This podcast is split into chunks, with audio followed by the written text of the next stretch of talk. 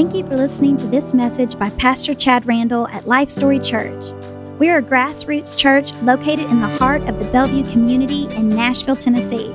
Our services are streamed live on Facebook and YouTube every Sunday morning at 10:30 a.m. and Wednesdays 7 p.m. Central Time. We would love for you to join us. Now here's Pastor Chad Randall. You guys ready to jump into the word?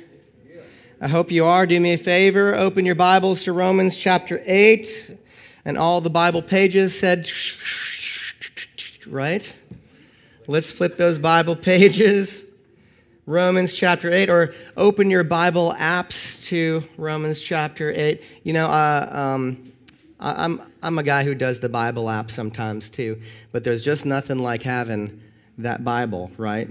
I, I love it. I love to get you guys moving around in the Word of God on Sunday mornings too, because then you learn where things are and it's easier to find them, right? So, um, we're going to continue Romans today. Romans chapter 8. Romans is the most comprehensive expression of theology in the entire Bible. I say that every single week because it remains to be true. Some call it the gospel according to Paul. The theme is the grace of God revealed, God's righteousness, our iniquity, and God's remedy to that iniquity through grace grace, God's riches at Christ's expense. So far through Romans, we have seen um, the Trinity really at work. The whole, I mean, the whole Trinity, not just the Holy Spirit at work, not just G- Jesus at work, the whole Trinity God the Father, the Son, and the Holy Spirit. Can I see this first graphic? I'm going to do a little setup, a little revisiting this morning. God the Father, we saw him in creations. Paul talked about that in Romans chapter 1, uh, uh, verses 1 through chapter 3 and verse 20 we see the Son of God, Jesus, at work in salvation. Paul covers that in Romans chapter 3 through chapter 7. And today we're going to see quite a bit of the Holy Spirit at work. Up until this point in the book of Romans, Paul has mentioned the Holy Spirit two times. He's about to mention him 19 times through this chapter. So we see the Holy Spirit at work today in chapter 8 through the process of sanctification, which we covered at length in chapters 6 and some in 7 as well. Sanctification is the work of the Holy Spirit in the regenerated life of a believer. Delivering the believer from the power of sin and performing all of God's will in the life of a believer. Did you know that that can happen for you? That God's will for your life, it can happen? It can happen when the Holy Spirit is in here and He leads and you follow. Okay? We saw in chapter 5, uh, we saw, we're going to see that chapter five, uh, 8 is really uh, linked with chapter uh, chapter 8 is really linked with chapter 5 in some interesting ways. I've got a quick summaries of that on the screen if I can see this next graphic. And I should tell you, well, it looks like one of my kids got my phone. Anyway, I'm going to. I'm going to post the notes for you guys because some of this stuff is just way too small to see on the screen. So I'm going to post the notes in the Life Story Church family page as well, just so you know if you because because uh, you guys, I mean, you don't just take my word for this stuff, right? I mean, you follow up on me, right? So when you're following up on me, uh, those notes will be in Fact check me, exactly. Those fact checkers are getting me every time. Chapter 5 is a, a, summation of the saving work of Jesus Christ. We saw that. In chapter 8, we'll see the summation of what Christ did to provide victory in each of our lives, and you can have victory in your life. In chapter 5, justification. Just as if it had never happened, you are declared righteous by faith. It's forever. In chapter 8, we learn that a godly life is ensured through the power of the Holy Spirit. In chapter 5, our performance is, was based on our understanding of God's love for us. Paul explained that. In chapter 8, he's going to explain to us that our performance is based also on the power of the Holy Spirit within us. Chapter 5, our relationship to God was revealed. In chapter 8, our relationship to the world, to conflict, to the flesh, and tribulation is going to be revealed. In chapter 5, the Holy Spirit is mentioned only once in verse 5. The power, in chapter 8, the power available to us through the Holy Spirit. It is developed in its fullness to give us assured victory. He mentions it 19 times. See the next graphic? Chapter 5 is the capstone of our salvation in Christ. Chapter 8, as you'll soon discover, is the capstone on our victory in Christ. Is anybody ready to be victorious this morning? Amen. Amen. Shout it out. Amen. It's just too cozy in here. Y'all are going to fall asleep if I don't get you engaged and involved in this. So you're going to be a part of, part of the presentation this morning. You're good with that, right?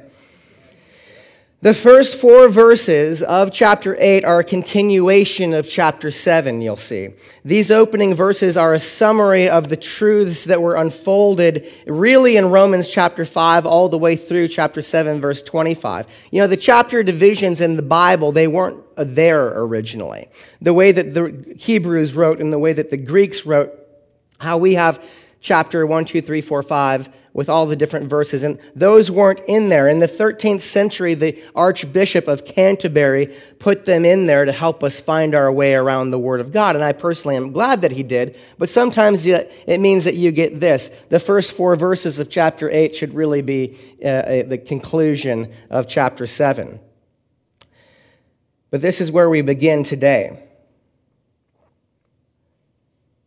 Romans chapter 8, verse 1. Shall we read? There is therefore now no condemnation. Oh, I want some of you all to hear that. No condemnation. No condemnation to those who are in Christ Jesus, who do not walk according to the flesh, but according to the Spirit. That word condemnation there. In the Greek is a word katakrima. Katakrima. It means the punishment following a sentence. The judge has ruled and he has given you a sentence of punishment. It's a penal servitude word in the Greek. In other words, there is no punishment following the sentence that should be rendered on you for sin. There is no reason, in other words, for those who are in Jesus Christ to go on doing pre- penal servitude as though they had never been pardoned. You have been pardoned. Why are you going on doing the penal servitude, right? As if you'd never been released from the jailhouse of sin. That is what Paul is saying here.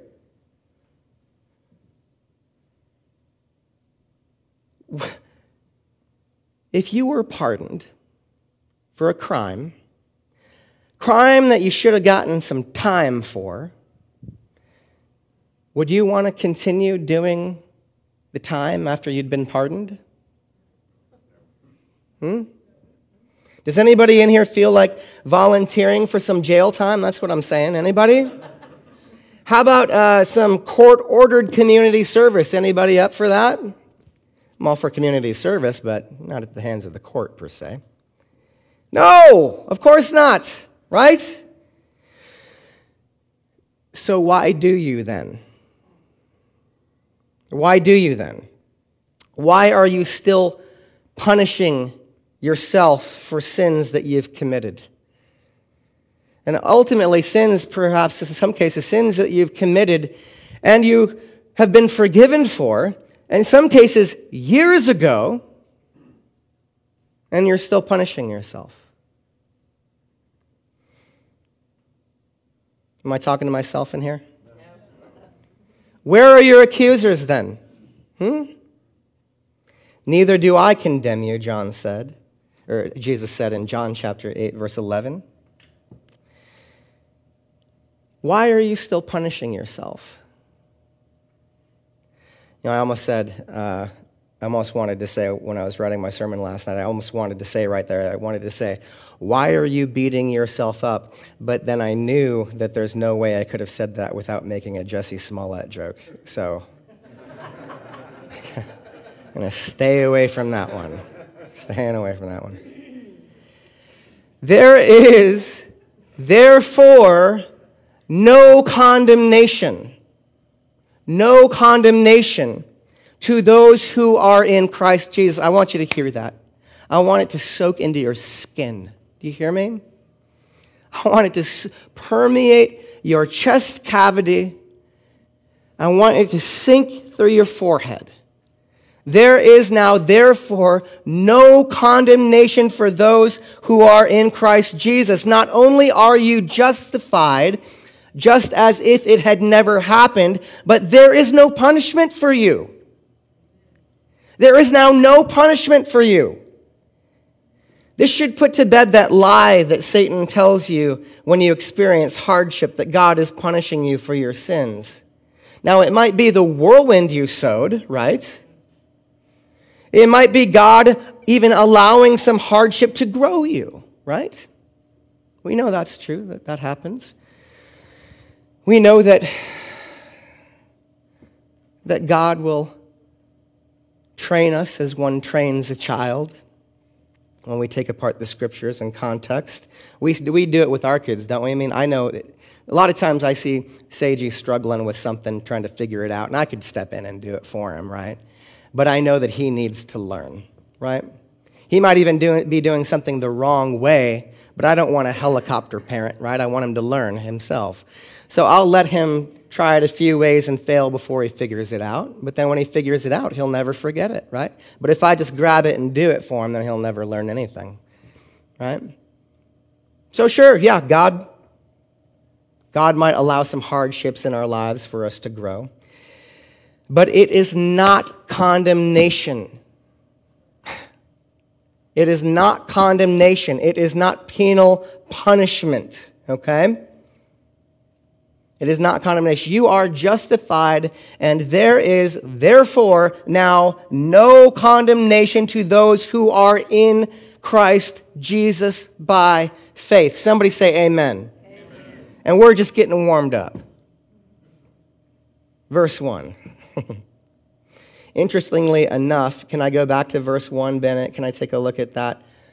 we see the back end of verse 1 who do not walk according to the flesh, but according to the Spirit. That's actually not in the Bible.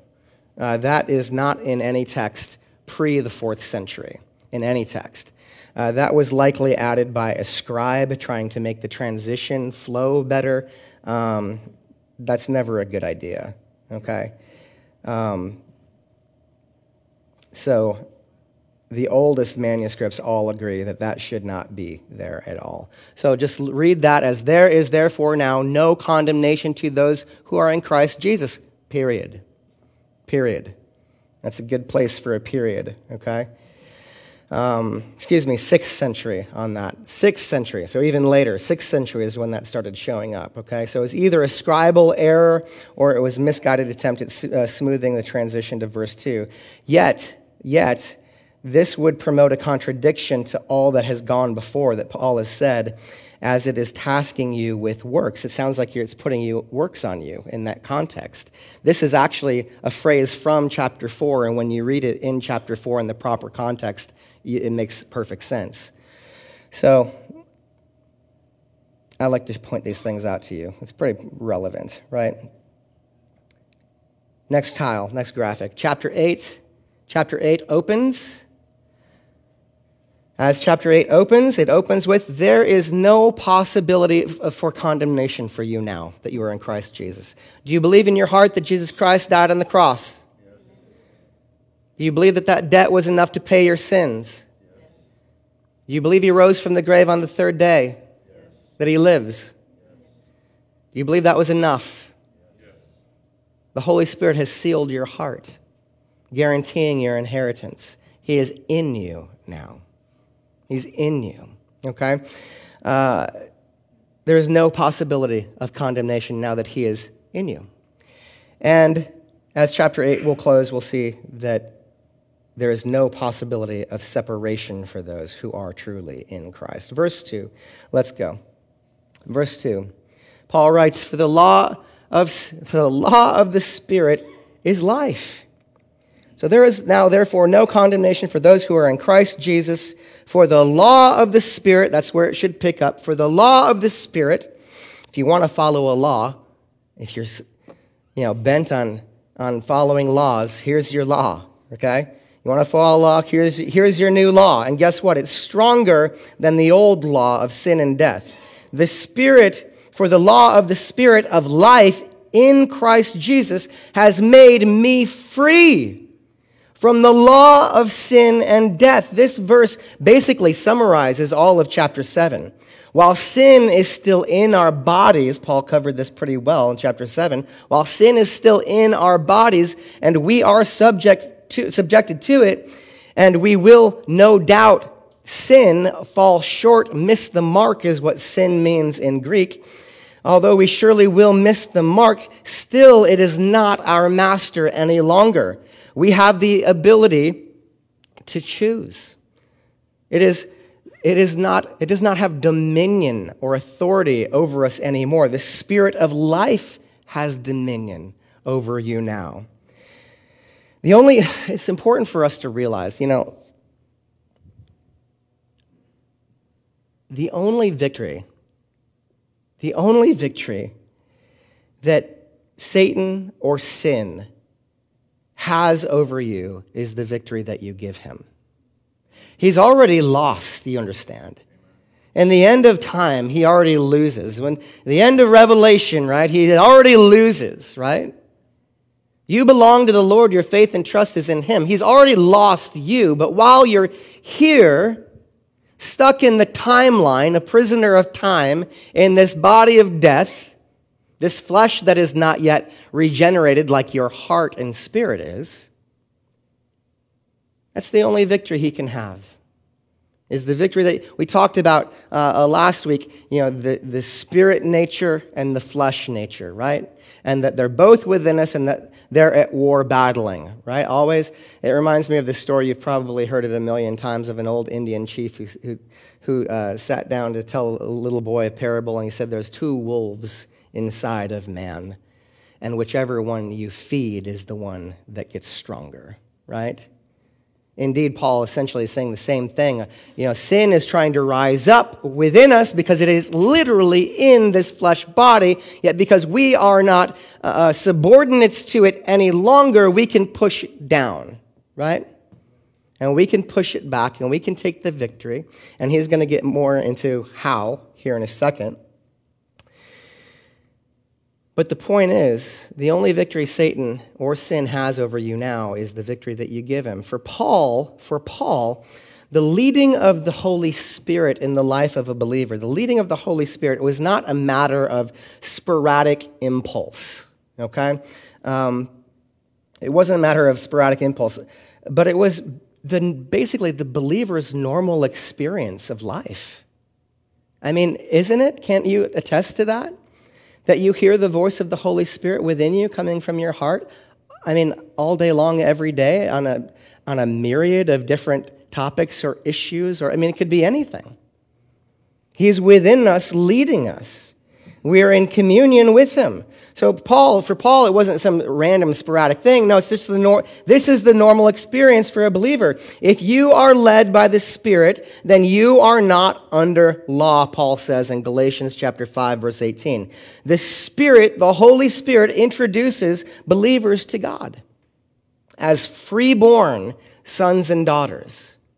Freeborn sons and daughters. It is the prompting of the Holy Spirit that causes us as believers to approach God and to address Him spontaneously as Father, Abba, just as Jesus did. Just as He did. It's the Holy Spirit that says, Come to your Father. The Holy Spirit leads us to say, Abba, Father. You know, Abba uh, in the Greek is an intimate term. In our language, we would say daddy as a little child says, Daddy. As my kids running around the house say, Daddy. That's how Jesus talked to the Father. That's intimate, that's close.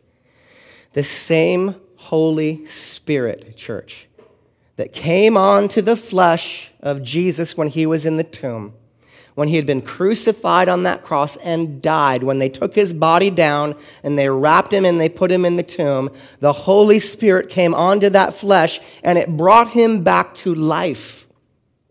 that flesh, it transfigured and brought back to life and restored. That same Holy Spirit is inside of you. I think sometimes we fail to grasp the magnitude of that. That's a lot of power you have coursing through your veins, right? Your spiritual veins, rather.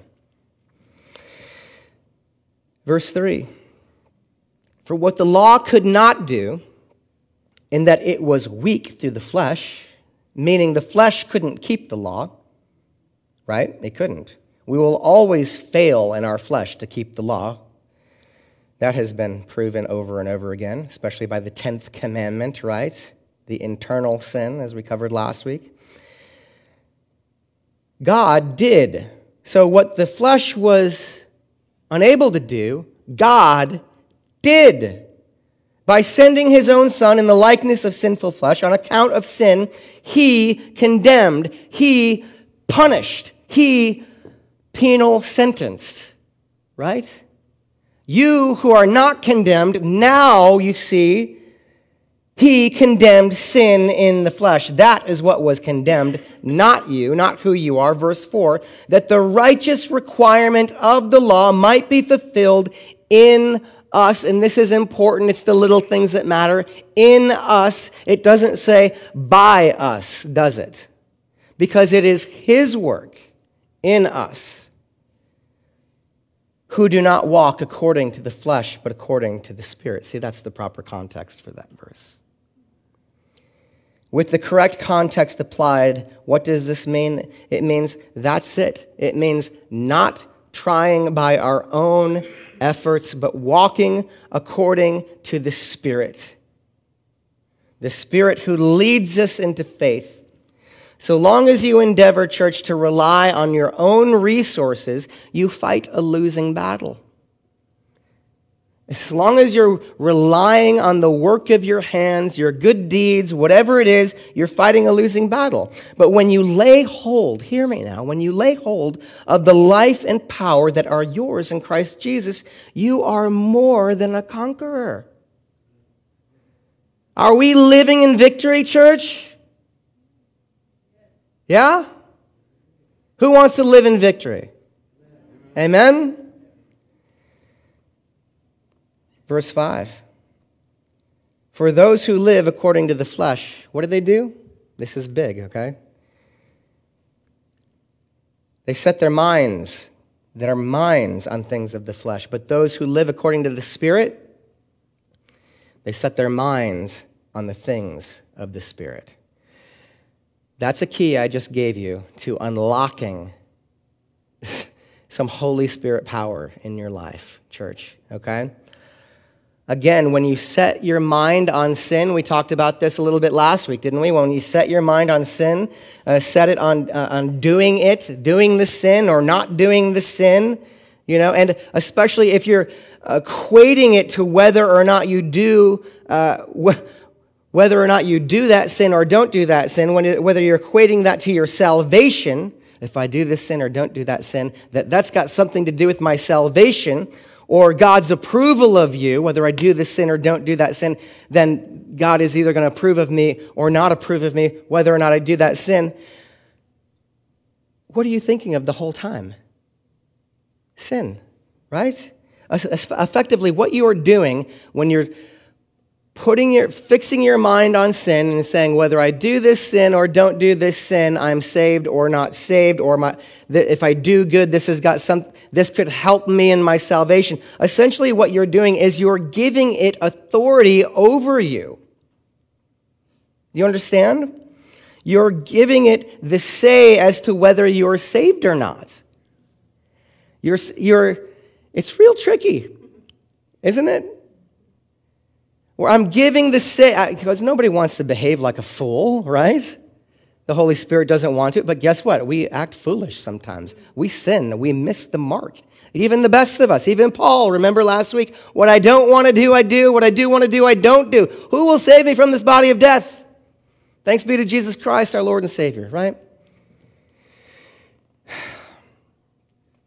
So if I am living my life with that, ultimately what it is is a, is a mentality of legalism. It is a sin focused mentality. I'm always thinking about not doing sin, thinking it's got something to do with my salvation or whether I'm or not I'm approved by God. I'm thinking about sin all of the time. Paul saying, Those who live according to the flesh, they set their minds on things of the flesh. And what is the flesh? The flesh is ultimately what I do, my works, my hands, okay? And you're giving that sin dominion over you again. Under the old order, we've got to understand, under the old order, before the coming of the Holy Spirit, who has come now, it was impossible for man to fully do the will of God. Because there's sin in us and the Holy Spirit is, was not. And if people's lives remain dominated by that old order of works based salvation, I'm just telling you, it's impossible to do his will. This is what Paul is telling us here. But those who belong to the new order, they do the will of God, Paul says. They do the will of God from their heart. The whole, because that's where the Holy Spirit is leading them. They do it by faith. When you believe, you are led by the Holy Spirit, and this is the new order of things. Not relying on your own performance, not relying on your accomplishments or resources, but solely relying on Him. That's what it all breaks down to, church. Are you solely relying on Him? Then your mind is fixed on Him fixed on the moving of the Holy Spirit, right? I'm just, and, and in the littlest ways too. I was leaving this morning and the Holy Spirit told me not to forget the cups in the garage for coffee. He told me. I was lazy though, and I didn't grouse. Ah, there's probably enough. What happened? I got here, and I'm just telling you, this happens all the time. I've gotten pretty good to where I listen now, right? I get here and Diana says, Hey, where are the cups? I was like, Right? I'm just telling you, that, that, that's just one little thing. You know, he's with you on the big stuff too, but he cares about you so intimately, he's with you on the little stuff too. But this is where we fix our minds. Look, it's Jesus, guys. There's, there is apart from him and his finished work, I can't do it. Right? So it is solely based upon him. Here, so here Paul has been giving us this contrast between two believers. Can we see that graphic on the screen? Here's a contrast between two believers the impossibility of trying to live for God by human effort versus they that are truly walking by the Spirit with their minds fixed on it? Is your mind on the things of the Spirit or on the things of the world and, and fixed on encountering God by way of the old order? By way of the old order. The old law. Remember, that was well, everything Paul was talking about in chapter 7 was the way of coming to God through the law is over now we come to him by spirit. There's a new order, new sheriff in town. Verse 6, let's keep reading. For to be car- carnally minded is death. Is death. But to be spiritually minded is life and peace. I'll take some life and peace. The Greek here is more blunt. It actually reads, For the mind of, or under dominion of, the flesh is death. Under the dominion of is death. The mind of, or under the dominion of the Spirit is life and peace. Interestingly enough, of Paul's case here, these are both uh, believers. And this term death here truly means out of fellowship or separated. For to be carnally minded, earthly minded is death, separated out of fellowship. Verse 7 because the carnal mind is enmity. We've seen that word enmity before, haven't we? Enmity between the seed of the serpent and the seed of the woman in the Garden of Eden. Enmity between them. Well, the carnal mind is enmity against God. Because there's only one way to God, and that is the path that He has provided, which is faith, which is Jesus.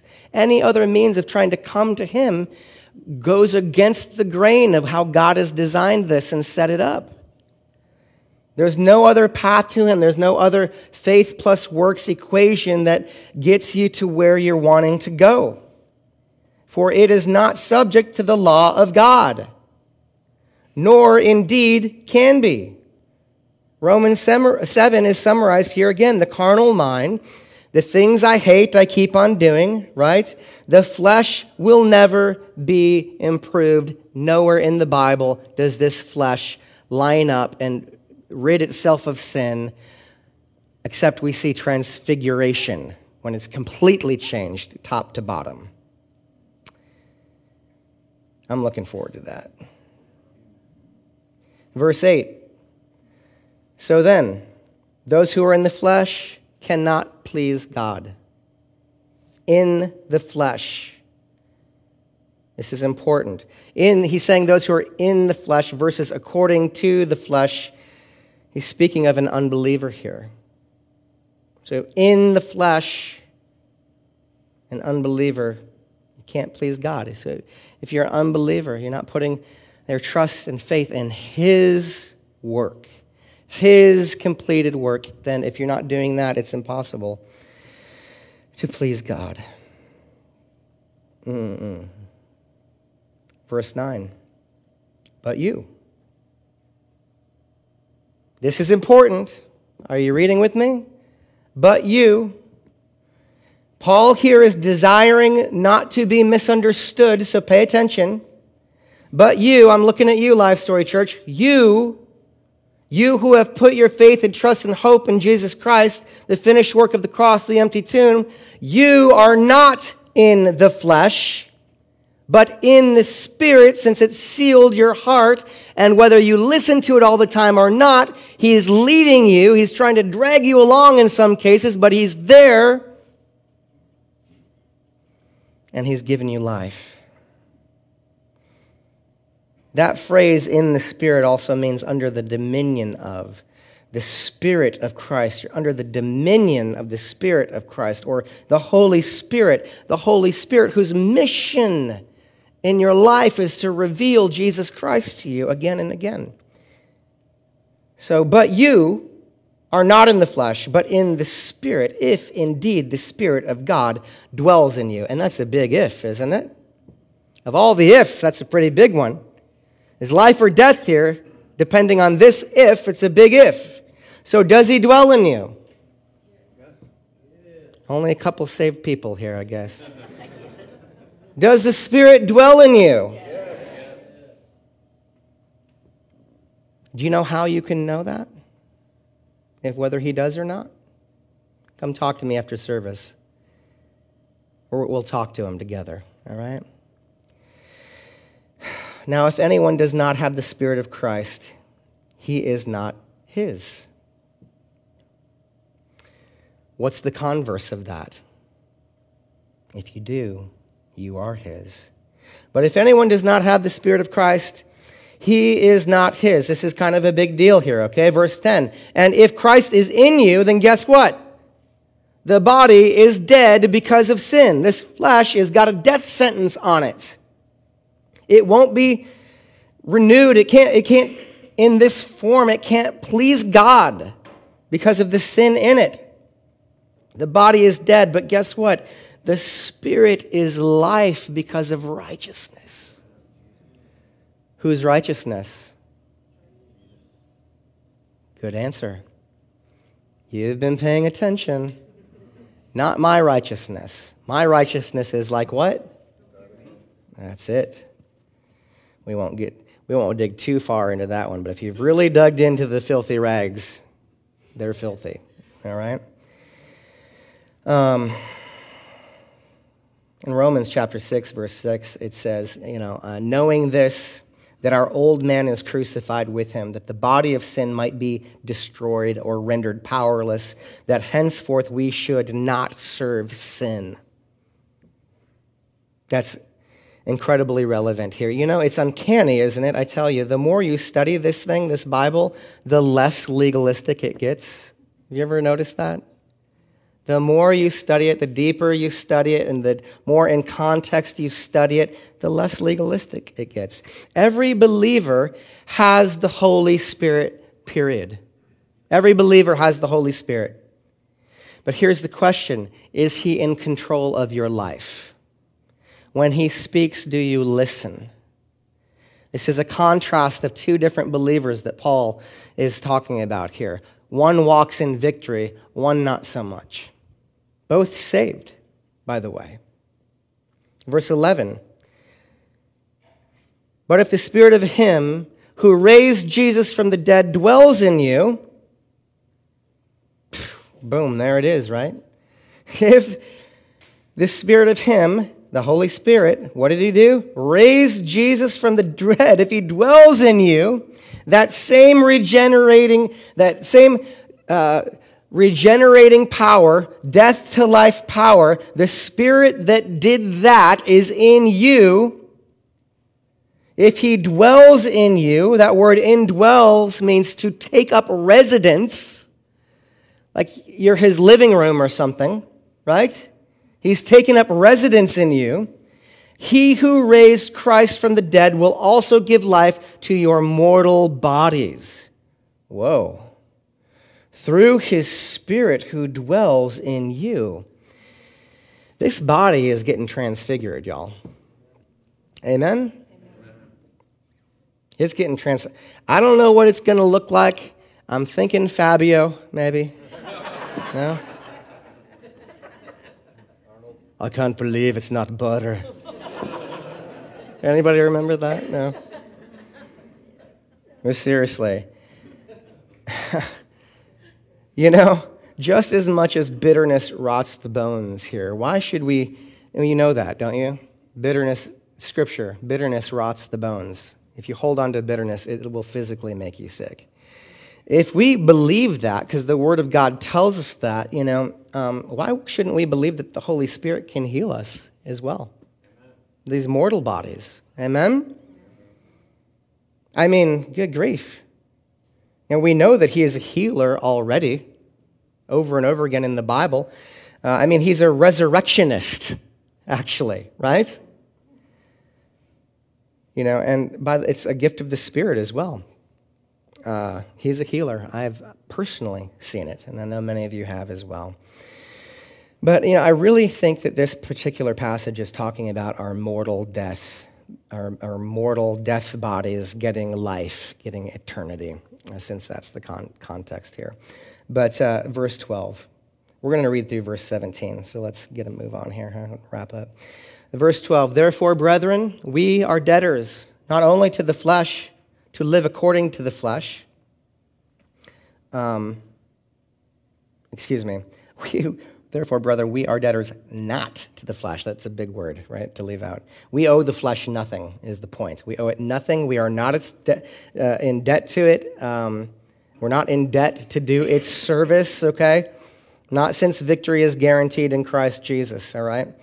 Uh, look up 1 Corinthians 10:13 for more on that. But Galatians 2, verse 20, gives us some more insight here. Can we see that on the screen? Paul writes to the Galatians, he says, I have been crucified with Christ. It is no longer I who live, but Christ lives in me. The life which I now live in the flesh, I live by faith in the Son of God who loved me and gave himself for me. That is the mind that Paul is talking about that is fixed on things of the Spirit. Do you understand? Verse 13, back to chapter 8, verse 13. For if you live according, or another translation of that word could be after, live after, according to the flesh, you will die. You will die. And that word in the Greek, therefore, die, is a present tense word implied on it. So essentially, if you keep on living, is what it should say. If you keep on living after the flesh, ye shall keep on dying. That's a frightening scenario, huh? You ever followed after your flesh long enough that you just feel like you're dying over and over and over again? That's what's in view here. But if by the Spirit you put to death the deeds of the body, you will leave. The word for deeds is praxis in the Greek. It means a deeply ingrained habit. Put to death the deeply ingrained habits of fixing your mind on flesh, works based religion to please God and find salvation you know, you'll never meet more hypocritical people that are trying to earn their salvation through good deeds and good works. Because they try to be real good, real good, and then they get frustrated because they can't, and then they fall off the wagon and it's real bad. And then it just cycles over and over again. You ever seen that? Maybe this is a better question. You ever done that? You ever have that wrong legalistic worldview? Well, yeah. Too many, too many have. Verse 14. For as many as are led by the Spirit of God, in other words, those who have the Holy Spirit indwelling, taking up residence, these are the sons of God. Is that you? Say yes. yes. If you didn't say yes, come see me after service. I expect to see your hand in the air shortly. Verse 15 For you did not receive the spirit of bondage again to fear. Who's living in fear? It's been a bad couple years with coronavirus and all this scary stuff on the news media, right? Mm-mm. We're not in bondage to fear. That's not how we live, right? Mm-mm. But you received the spirit of adoption. Oh, Jesus, yes, adoption, by whom we cry out, Abba, Father. The words that Jesus used in the Garden of Gethsemane when he cried out. The tender in our, t- so tender and in our tongue, Daddy. My goodness. In the Roman law, adoption was required. Uh, a huiothesia was an heir that you adopted, fully legally adopted heir to whatever you had. In the Roman law, adoption was required of even legitimate sons. Did you know that? In order to inherit, they would then have to go through the legal process of being named a legal son for the process, for the, uh, in order to inherit anything. This ceremony, uh, le- it was legally held in the forum, and it was called adoption. But all born, all born in a, a, a family were children, right? Obviously, children of the family but only those who were adopted were recognized as sons. And this is the big kicker. After adoption, they could never be disowned. There was never a legal recourse for unadopting them. It didn't exist. That's the language Paul is using here. That's you, okay? We, respe- we receive that spirit of adoption. He can't unadopt us now by whom we cry out, Abba, Father, Daddy. Verse 16 The Spirit Himself bears witness with our spirit that we are children of God. The word children is teknon, it means born one of God. The phrase children of God or sons of God is bene ha Elohim in Genesis chapter 6 and it's a term that's used for direct direct creations by God. And that's relevant in Genesis chapter 6 because we're talking about angels coming to earth, right? And dispelling the bad teaching that they were Sethites or something like that, right? So they're direct spirit creations. But in this context, it's important uh, because he's not talking about angels here, he's talking about you and me if you are a born again believer, Paul is telling us here that you become a direct creation of God. a new creation. He later goes on to say in 2 Corinthians chapter 5. John chapter 1 verse 10 through 12. Let's finish up. Reads, He was in the world, and the world was made through him, and the world did not know him. Verse 11, He came to his own, and his own, his own did not receive him. Verse 12, But as many as received him, to them he gave the right to become children of God. Wow. Direct spirit creations. To those who do what? Believe in his name. And then don't screw it up? No. And then do a bunch of good deeds and works to stay saved? No. To those who believe in his name. Hmm. Verse 17 in closing. And if children, then heirs, heirs of God, and joint heirs with Christ. If indeed we suffer with him, that we may also be glorified together. To share in glory with Christ? Are you kidding me? We can't begin to imagine what this means. We'll close here today. And I was going to share one more thing with you, but we'll start there next week. If I could have um, Leith come up, Leith or Pat. Thank you.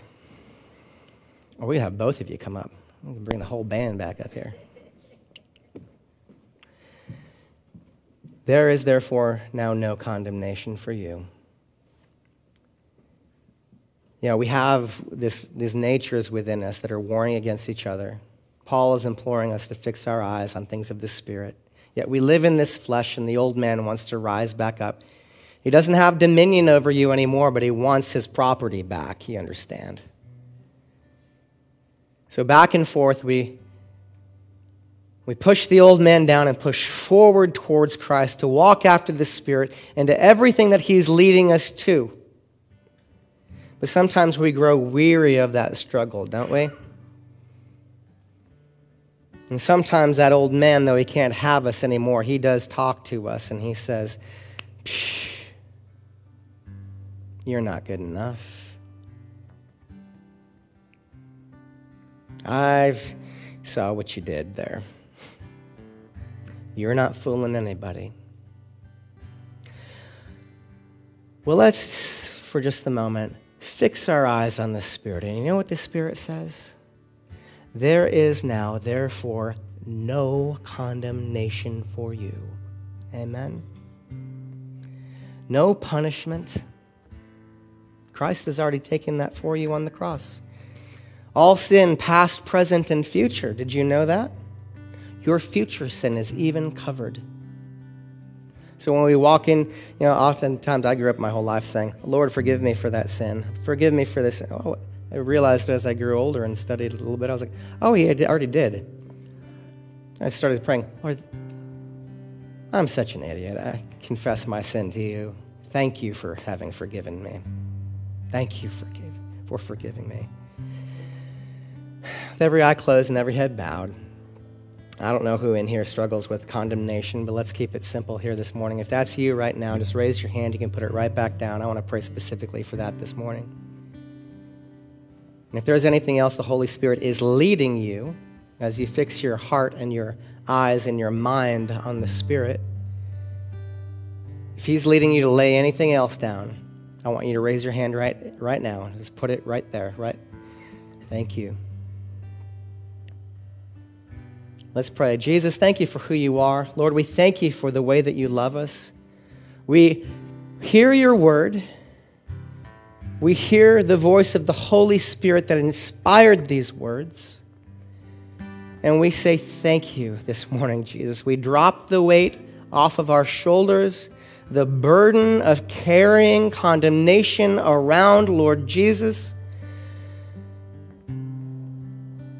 Lord, we're going to we're going to stop punishing ourselves this morning. Help us to stop punishing ourselves this morning for things that you have already forgiven us for. We lay them down. Our hearts are broken about them. You see them, Lord. But we're not going to live in guilt. We're not going to live punished for that which you have already made atonement for. See the hearts of your people here this morning, Lord Jesus. See what else they bring before your throne this mor- morning, Lord. Give them strength, give them encouragement, give them boldness, give them victory this morning in Jesus' name. And all God's people said, Amen. Let's say the salvation, a prayer of salvation this morning for anybody who has never surrendered their heart to Christ and put their trust in Him for eternity and salvation, perhaps watching online right now. Let's say this out loud, church. Say, Jesus, say this with us if this is your heart and where you're at. Say, Jesus, I believe that you're God. I believe that you love me. I believe you died on the cross for my sin. I believe you put to death my flesh that deserves the punishment, and you took it for me. I believe the tomb was empty and that you live, and so do I now live because of it. Come into my heart, seal it, walk with me all the days of my life. In Jesus' name. And all God's people said, Amen. May the Lord bless you, keep you, make his face to shine upon you, pour his favor, love, and grace out on your life. May you go and prosper in all you do. And may everybody get over this cold. In Jesus' name. Amen. We love you guys.